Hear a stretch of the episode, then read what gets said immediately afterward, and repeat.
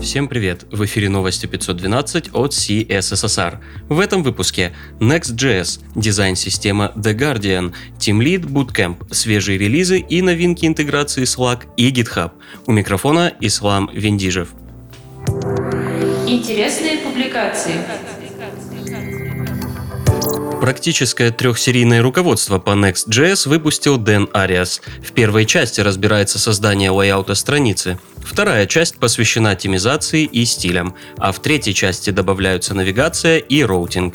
Пошаговые примеры кода и репа прилагаются.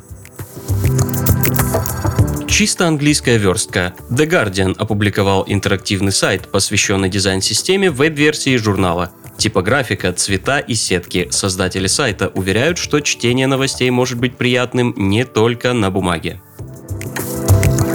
Редкий гость в нашей рубрике, потому что это репозиторий, посвященный не коду, а софт-скиллам. И дважды редкий, потому что репозиторий на русском. В GitHub профиле Team Lead Bootcamp появилась репа с картой навыков и моделью развития Team лидов.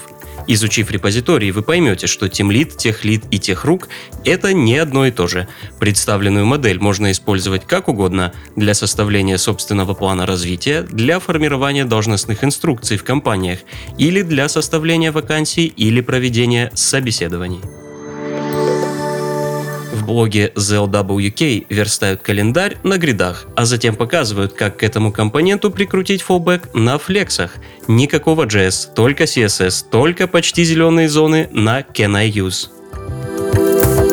Тобиас Эйхен опубликовал статью-шпаргалку по jQuery и JavaScript. По сути, это карманный переводчик с древнеджикверийского на современный ванилийский. Статья построена по принципу «было до, стало после». Релизов.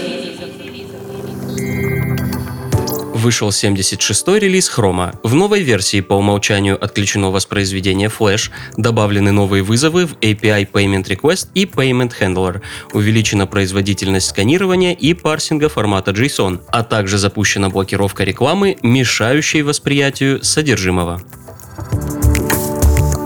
вышла шестая версия Электрона. Значительная часть функций была переведена с колбеков на промисы. Стоит отметить, что в этом релизе началась подготовка к реализации требований, когда модули ноды, загружаемые в процессе рендера, используют либо NAPI, либо Context Aware. Это важное изменение, поэтому обратите внимание на лог релиза. Почти готова шестая версия Rails. Разработчики просят внимательно изучить второго релиз-кандидата, в котором пофиксили все баги и криты со времен первого релиз-кандидата. Если новых багов не появится, то мажорная версия Rails релизнится уже через пару недель. Django продолжает латать дыры. Security фиксы получили версии 2.2.4, 2.1.11 и 1.11.23. В частности, были пофикшены уязвимости, связанные с Django Utils Text и методом strip До версии 5.8.30 поднялся Laravel. Был сделан ряд фиксов, добавлена поддержка кастомных драйверов Redis, добавлена поддержка Postgres для метода collation, а также откачаны изменения, добавляющие метод makeFaker. Beautify выкатился на бой с версией 2.0.4. Релиз посвящен фиксам. Были поправлены табы, карусели, таблицы и прогресс-бары.